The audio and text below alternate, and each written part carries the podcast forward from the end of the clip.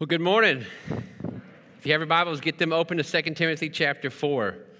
We actually won't be preaching at all about that video, but we thought it was nice for July 4th weekend uh, as we celebrate um, our country's uh, a birthday, I guess. That's good, right? Uh, and, uh, and we celebrate the freedoms that we have to gather here uh, without fear of repercussion uh, of, of, any kind of authorities or government, and we're grateful for that. But we mostly want to celebrate the freedom that we have in Jesus Christ as we know there are brothers and sisters around the world who that's the only freedom they have as they gather today. And so we want to be mindful of them. And if you do not have a Bible, I want to remind you there's some black ones in a seat back in front of you. And we're going to be on page 1056 this morning. Um, before we jump in uh, to the sermon, there's, there's something I want to make mention of. And I would normally do this at the end, but we've got a baptism today. So I get to be in the waters at the end. And we're excited about that, aren't we?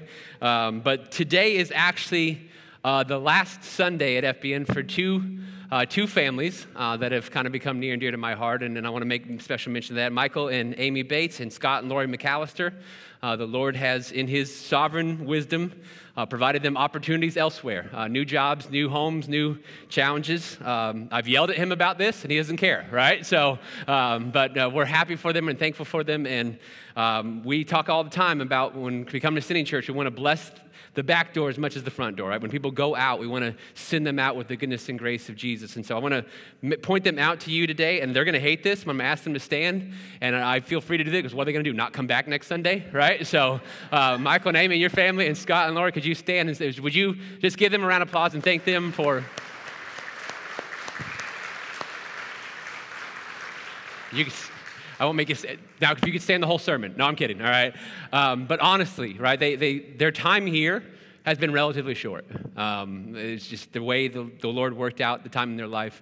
But uh, there's something that my father always in, in, like impressed onto me is that leave a place better than you found it and they undoubtedly did. Um, the people who have served with them, the people who have been in groups with them, people who have been alongside them are, are all mourning this today um, because they're leaving this place better than they found it, and they've been a personal encouragement to me. And so we want to send them off uh, with the goodness and grace of Jesus Christ, and may, may He use them to multiply His kingdom wherever they go. And so we're going to pray for that as we pray for the sermon, and I'm going to ask you to join me in that. So.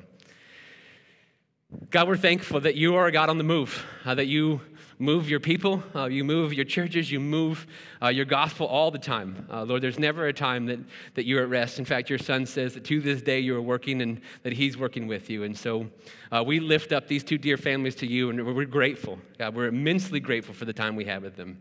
And we're immensely grateful for the impact they've made on this place. And we, we do pray that their time here would have been encouragement to their faith. And as they leave this place, they would leave it closer to you than they came.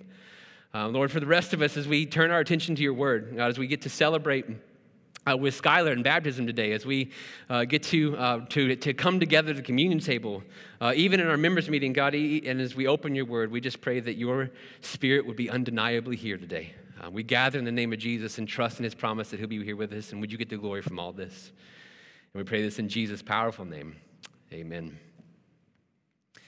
Well, between, I've had two, I've worked at two churches in different pastoring roles, right? And between them, for uh, about 19 months, I worked at a job uh, uh called, a company called Endeavor Communications in Clover, Indiana. And they gave me an office and a phone, and the phone was almost totally useless because for the entire 19 months I worked there, it rang three times. And all three times, it was really bad news, okay? And so by the time this, by this day, and when it rang the third time, I was jittery. And when I saw on the call ID that it was my mom calling from her cell phone, I knew it wasn't going to be a normal day. And so I didn't even say hello. I just answered and be like, "What's wrong?" Right? And she just said, "I'm taking Dad to the emergency room right now." And so I went to my boss, said, I, I got to go. You know, left work, drove to Putnam County Hospital in Greencastle, Indiana, and got there and was assessing the situation. And, and I don't know why. Maybe, maybe it's because I'd already been a pastor long enough and I'd spent a lot of time at hospitals. Maybe all of it didn't quite feel real yet, but I wasn't nervous at all. I mean, I was looking at He was really sick, but I didn't see anything to be panicked about, anything to be overly fearful about until one conversation happened later that day in the afternoon. And my mom was talking uh, with Dr. McCardle, who is a longtime trusted family doctor there in Cloverdale. And at my urging, mom asked him if, if we could possibly move dad to another hospital, like Hendricks Regional or Methodist in Indianapolis, where you know, they're bigger hospitals, they have more resources, more trained doctors. You just get a higher level of care there. And Dr. McCardle had always been open to this in the past. And he just looked at my mom and said, Marla, he's where he needs to be. Well, that wasn't enough for me. So I pushed it a little farther. I said, wait, is, are you telling me there's not better care available like a Hendricks Regional? And he said, yes, there is. But your dad might not survive the transfer. And that was the moment that that day became very real to me. Right? The, the weight and the seriousness of the matter just, just kind of crystallized. Like, oh, we're dealing with a whole nother animal here. Right? And it changed every conversation we had after it, every decision we made, every prayer we prayed, and, and more and more. Now, I'm not going to leave you in suspension, right? Like, like, my dad's fine. In fact, I spent time with him this week. He's healthy, praise the Lord. But we've been studying 2 Timothy all year, this letter from Paul to Timothy, and I thought about that day as we got to this section of the letter. Right? Because we, have made our way through the majority of the letter, and, and here at the end, right, we're, we're coming to the close of it. We see a moment for Timothy that would have been similar to that one. Where kind of the gravity and the seriousness of the situation would all of a sudden become clear to him. See, Paul, when he wrote this letter, has already spent at least the last two years in prison under guard in Rome. He's, he's had time to look around at things in, in pretty great detail. He's looked around at everything that surrounds him. He's looked back on his life. He's looked at what is coming ahead. And there are some realizations that he's come to that actually uh, led him to writing Timothy this letter. And one of those realizations has been this that he's about to die. And he knows it. It's not just that he senses it, and not just that he feels it, he's confident of it. And so as we go through chapter four, there's going to be nothing in this latter part of the letter that's like a brand new command right? Nothing about ministry. It's this new revelation, nothing, this new thing that Paul wants Timothy to do. But everything that we're going to see in chapter 4 is going to help clarify for us everything that came in 1 Timothy and everything that came in 2 Timothy before it. Because it's his final parting shot. Now, most of us, I would argue, live lives that are just simply too busy. In fact, I think this is undeniable. But one of the biggest negatives of busyness is it robs us of our time to actually do what I would call process our lives. That we don't have time to, to actually slow down and ask ourselves some really good questions. Questions like, how, how in the world did I end up here? If, if I stay on this current trajectory, this current trend that I'm on, where's that going to take me in a few years?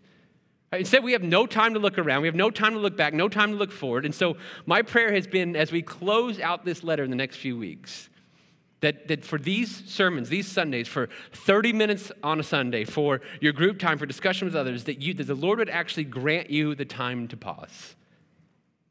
The time to actually think and reflect and process. Are you truly living for the right things? Are you pursuing what really, truly matters? Is your eternity secure? If you die today, would you have confidence that your soul is indeed going to heaven? Could you write a letter to one of your loved ones with the exact same clear conscience and bold confidence that Paul has when he writes this one? And if you don't like the answers to those questions, then the strong, strong recommendation is that you take advantage of the time you have left and the godly gift of repentance before it's too late. And so I'm going to invite Chris Mathis up to read today's passage. He's going to be reading for us in 2 Timothy chapter 4 and he's going to read verses 6 and 7. If you're physically capable, would you please stand with Chris to honor the reading of God's word this morning? Morning, buddy. Good morning. For I am ready, already being poured out as a drink offering, and the time of my departure has come. I have fought the good fight, I have finished the race, I have kept the faith. Thank you, sir. You guys can have a seat. Please keep your Bibles open to 2 Timothy 4. We're going to zero in on those two verses, and, and, as always, any supporting verses we'll throw on the screen for you. But the first thing that I want to look at is pretty obvious, right? We've been, we've been telling you about this the entire letter. We've been building to this section, which Paul makes this revelation that he's, he's, his time is coming to a close. But Paul's attitude towards it is worth our inspection today. It's worth us talking about. And so the first truth is simply this that Paul knows he's about to die. And this is becoming obvious to him. He'd been in prison for years, and, if you look at verse 17 of chapter 4, he mentions, uh, he refers to a hearing that he's already had there in Rome. Now, we don't know what happened at that hearing, but here's what we do know he's still in jail, right? He wasn't released, okay?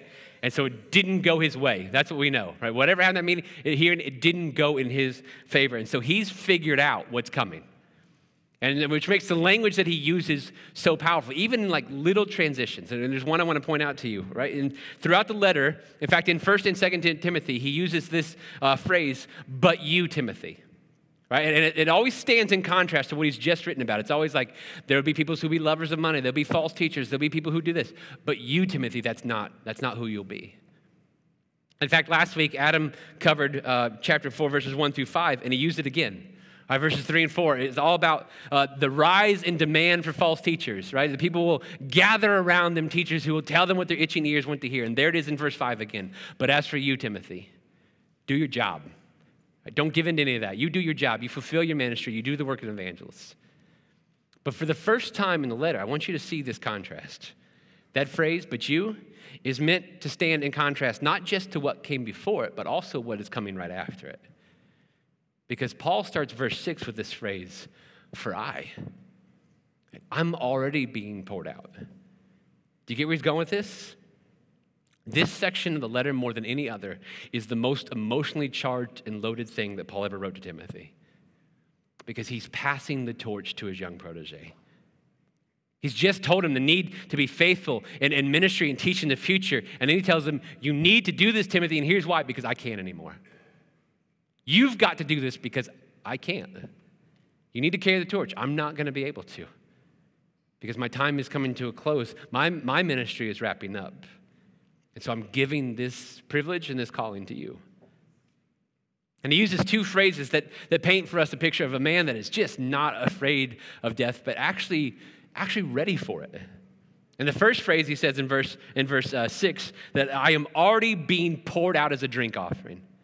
Now, you got to remember, the Apostle Paul was a Jewish man. He, he was a former Pharisee. And so he had, at one point in his life, he'd memorized the Old Testament law. So he would know full well in Numbers 28, where uh, we were told in Numbers 28 that, that, that in the Old Testament law, every day at both morning and twilight, Levitical priests were to pour out a fermented drink on the altar as an offering to the Lord right? And it was supposed to be happening daily, daily, uh, twice a day, right? And this imagery stuck in Paul's mind, and he used it often in his writing. Right? There's one chapter, Philippians 2, where he, he uses this twice. And the first is when he was talking about Jesus. Philippians 2, verse 7 and 8, he writes, Instead, he emptied himself by assuming the form of a servant, taking on the likeness of humanity. And when he'd come as a man, he humbled himself by becoming obedient to the point of death, even to death on the cross. And that phrase, emptied himself, is the same Greek root of the idea of pouring yourself out. And so when Paul writes in Philippians 2 that Jesus, who being in very nature God, did not consider that anything to be used for his advantage, instead he poured himself out all the way to the point of death on the cross. Later that same chapter, Paul refers to himself in a similar way, Philippians 2:17, when he writes, "But even if I am poured out as a drink offering on the sacrificial service of your faith, I am glad and rejoice with all of you." So, if you remember this idea of the daily sacrifice, you see a beautiful picture. Paul saw his life as a daily sacrifice uh, that each and every day he's going to be poured out for Jesus Christ. Now, here at the end, there's a slight shift, right? And it, and it reminds me of Jesus in John 10. When Jesus tells his followers in John 10, there's not going to be anybody who takes my life from me. I'm going to lay it down. He's saying it's going to look like other people in charge, but don't, don't make any mistake. I lay my life down. Paul's telling Timothy here Caesar's not going to take my life. Right? I am going to be completing my sacrifice by pouring out my life for Jesus Christ. Now, what's even more beautiful is after that chapter in Philippians 2, he writes in Philippians 3, Paul writes that he wanted to know Christ, he wanted to share in his sufferings and be conformed to the likeness of his death. And guess what? Now he's going to be able to.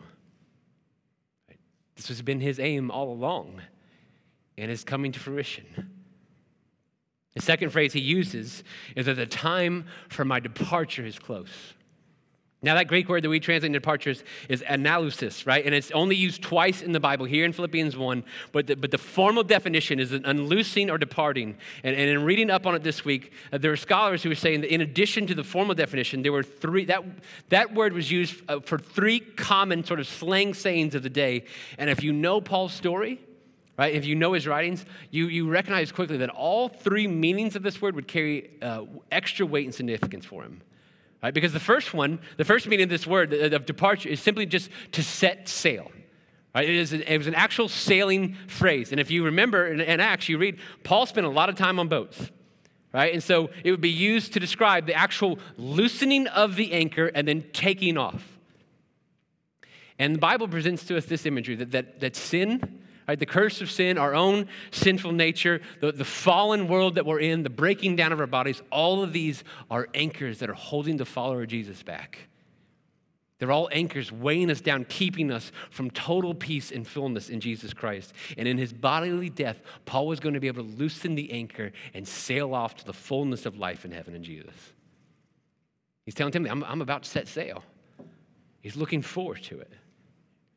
Second common meeting was to take down a tent. You might recognize why that would mean something to Paul, too. Paul spent time as a tent maker in Corinth. And so, just as he would have been fully aware of the sailing phrase, he would know this one full well too. And it wasn't the first time he wrote about this concept. In 2 Corinthians 5, he actually talks about a physical death in the context of a tent, in which he compares our earthly bodies to tents. And he says that these tents were in these temporary structures, and while we're in them, we groan and are burdened. Can anybody say amen to that? While we're in them, we groan and are burdened, and we're longing, Paul writes, for an immortal body and an eternal home. And for the believer in Jesus Christ, death is simply the taking down of our tent and trading it in for the eternal, unfading building that God has prepared for us. Paul's saying, I'm, I'm trading in this temporary body for a permanent glorified one. And the last meaning of this phrase is the loosing or freeing of a prisoner.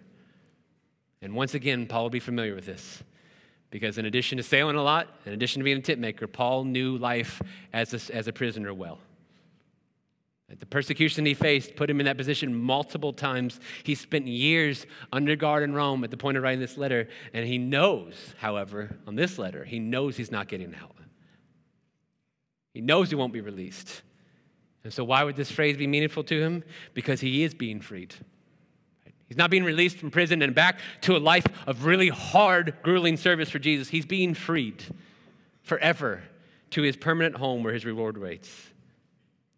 We could see Paul's confidence in the eternity Jesus bought for him all the way back in Philippians 1 when he writes about this sort of internal wrestle and struggle he has. He says in Philippians 1 For me to live is Christ and to die is gain.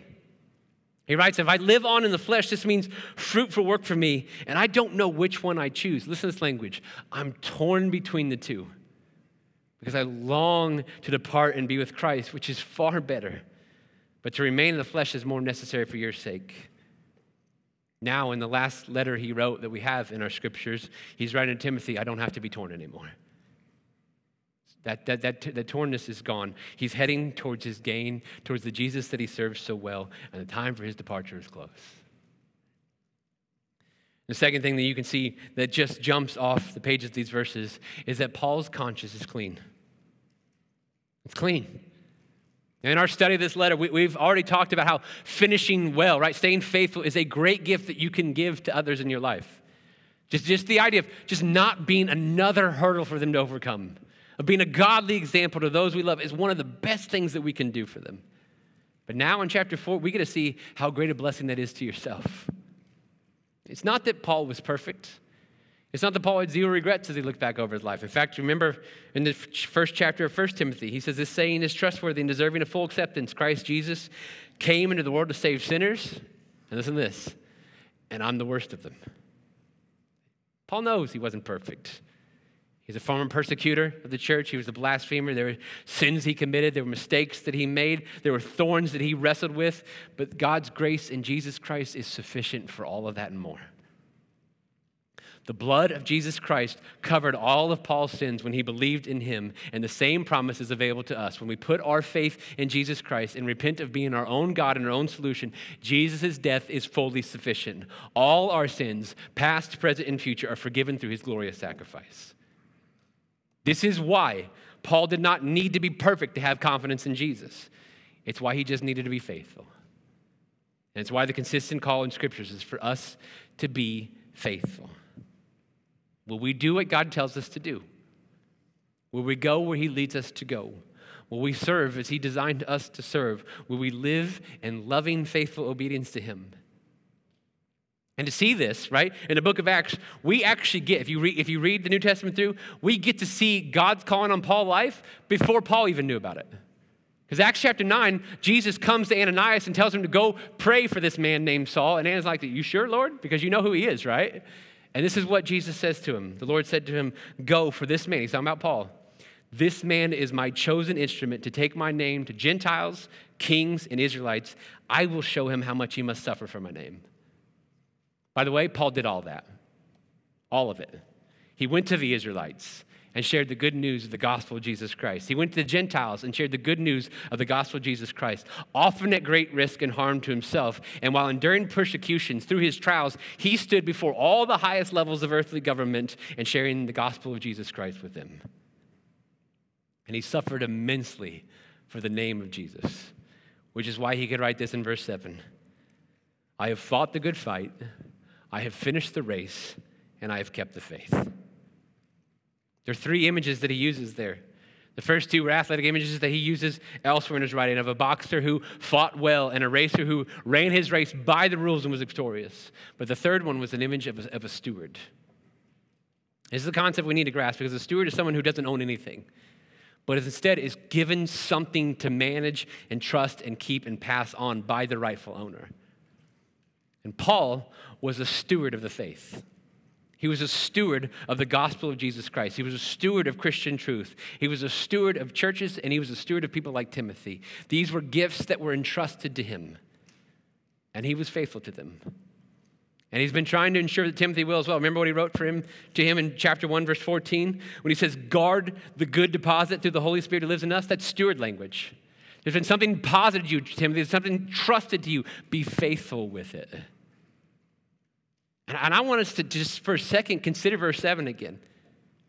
I want us to think about the freedom to be able to write this as the epitaph for your life that I have fought the good fight. I'd finished the race that you marked out for me, Lord, and I have kept the faith. It's a remarkable statement that few could honestly and freely declare. But the question I want us to consider is this why wouldn't you want that to be you? What is it exactly about a clear conscience that you wouldn't want? What is it about confidence in the face of death that, that you would not like? What is it about the freedom of believing that you have honored God with faithfulness that does not appeal to you? You see, we're all stewards, all of us. We don't own anything. There's nothing that's ours. It, it, all belongs to the Lord, and He has entrusted us with things by His grace our lives, our talents, our possessions, our skills, our relationships, our families, our resources, our spiritual gifts, our ministries, our good works, on and on and on. We don't own any of this stuff. It's His. But they've been entrusted to us by an almighty God, and He's looking for a return on His investment.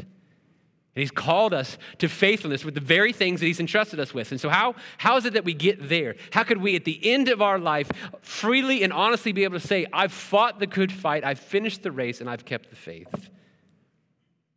Well, we'd be wise to be thinking about the end before it comes. Because when the end comes, it's too late to get things in order. And I hope this isn't a spoiler alert for anybody out there, but you're going to die one day.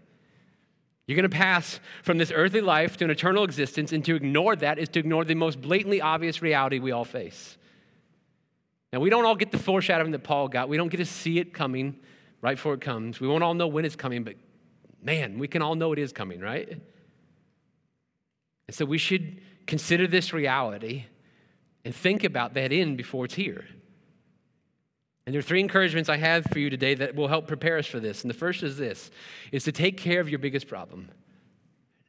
The biggest problem in your life is your sin. It's not, it's not somebody else's sin. It's not your adversaries. It's not your enemies. It's not your stresses. It's not your struggles. It's not, it's not uh, politics. It's not anything out there that you think is weighing you down. The biggest problem in your life is your sin. The biggest problem in my life is my own sin. It separates me from God. It kills life and joy in my existence. It curses me. It puts us in a state of spiritual death. And if it's not paid for, your sin will condemn you to hell. If your sins are not forgiven, your earthly death won't be any kind of releasing. You won't be setting sail off to anything good at all. You'll just continue in a state of spiritual death and torment forever. And so it's only in Jesus Christ that we can laugh in the face of death because Jesus is the only sinless being who ever died. So it's only his death that can be substitutionary and take our place and pay our price instead of his own, which is why in John 14 he says, I am the way and I'm the truth and I'm the life, and nobody comes to the Father except through who? Except through me. Jesus like, there's no other way.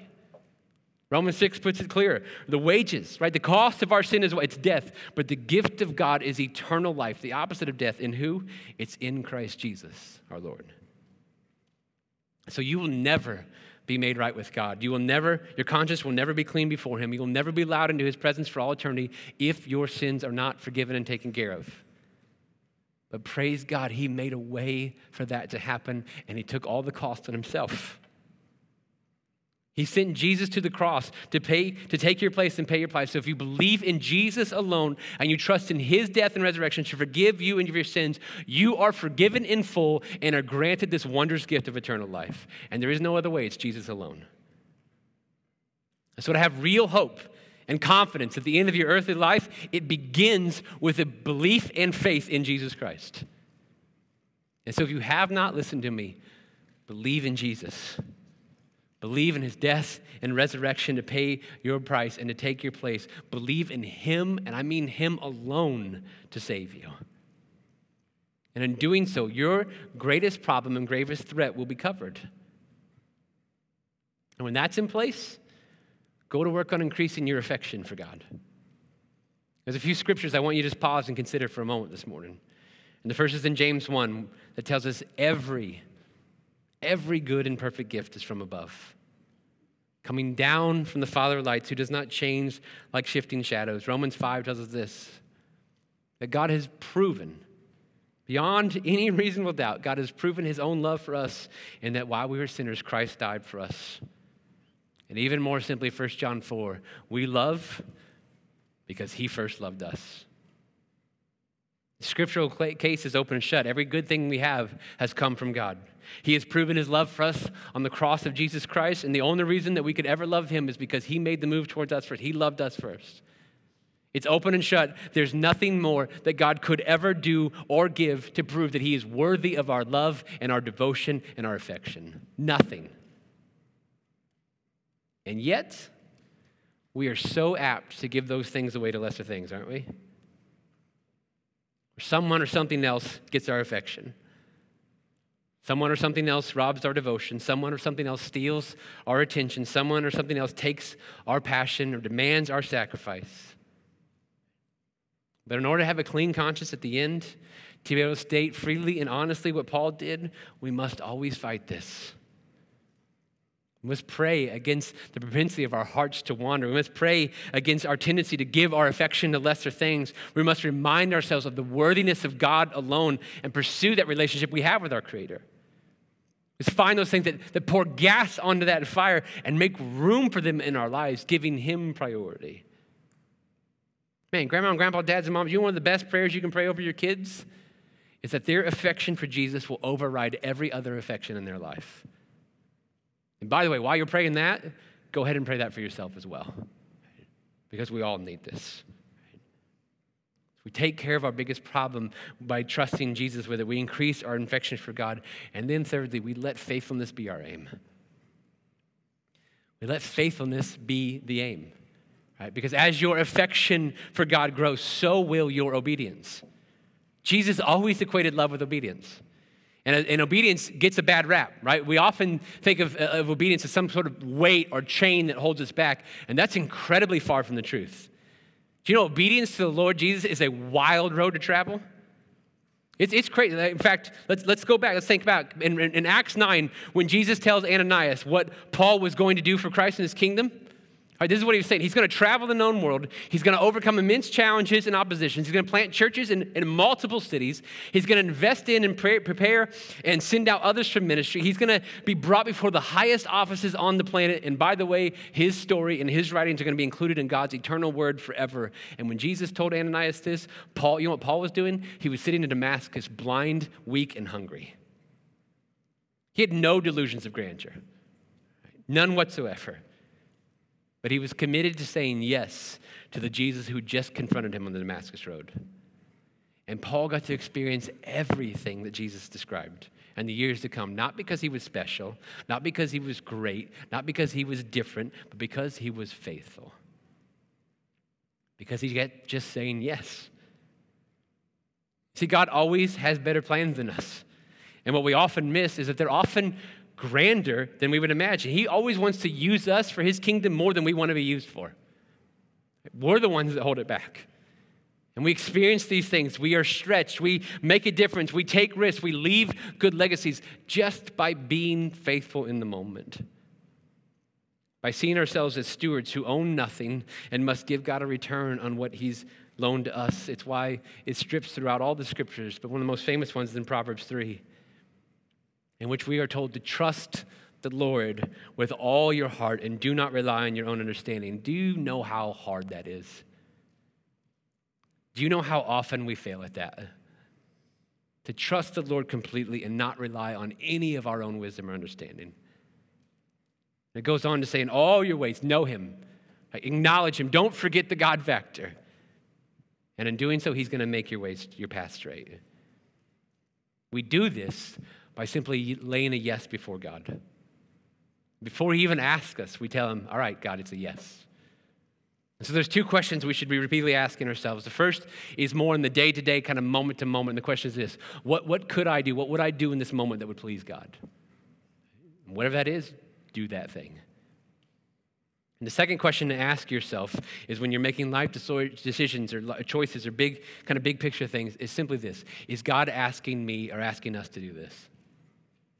That's the only question that matters. It's not, does the math work? It's not, is the timing right? It's not, does, it, is this, does this make logical sense? Is God asking us to do this? Because if so, it's a yes. And you lay that yes before Him before you even ask. There's something you want me to do, God? Yes. Right? We don't need it to all, we don't need to understand the timing. We don't need it all to make sense. We don't need it to be convenient or easy. If He's asking, yes, hard period. We obey, we do it, and we trust Him with the rest. And here's what you'll discover if you start stacking yeses on top of yeses on top of yeses, you say yes to God when He leads you to do something, and you say yes again, and then you say yes again. One day you're going to look around and be like, How in the world did I get here? Not in my wildest dreams that I think this would be my path or that I could be used by God for something like this. To which King Jesus would say, My child, this was the plan all along. You just couldn't see it. And one day we're going to stand before a holy, awesome God, and everything we've ever done will be laid bare before the judgment seat of Christ. And the time to think about and prepare for that day is now, right now, not then. So the questions are Are your sins forgiven and covered by the blood of Jesus Christ? Have you put the fullness of your faith and trust in Him? If not, do so today. Do it now before you don't have time left.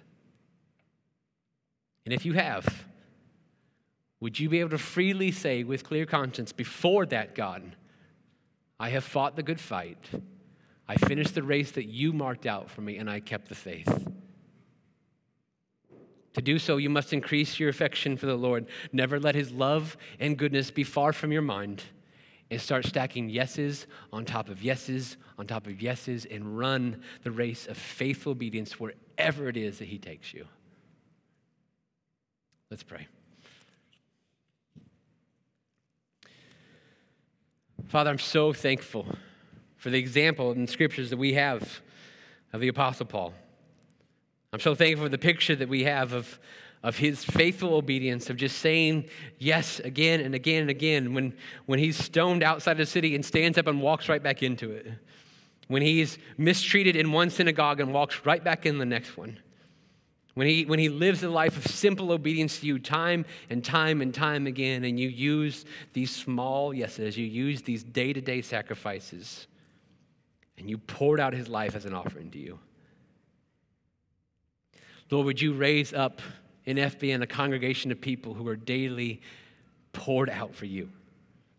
God, is there's anybody within the sound of my voice who's not yet, Lord, who's not given their lives to Jesus Christ, who does not have their eternal standing secure with you, that the biggest problem in their life is still one that they have no answer for, then we pray that today would be their day of salvation. And then, Lord, for the rest of us, as we come to the communion table together this morning, God, as we have time to reflect and pause and remember the sacrifice that you paid for us, would you increase our affection for you?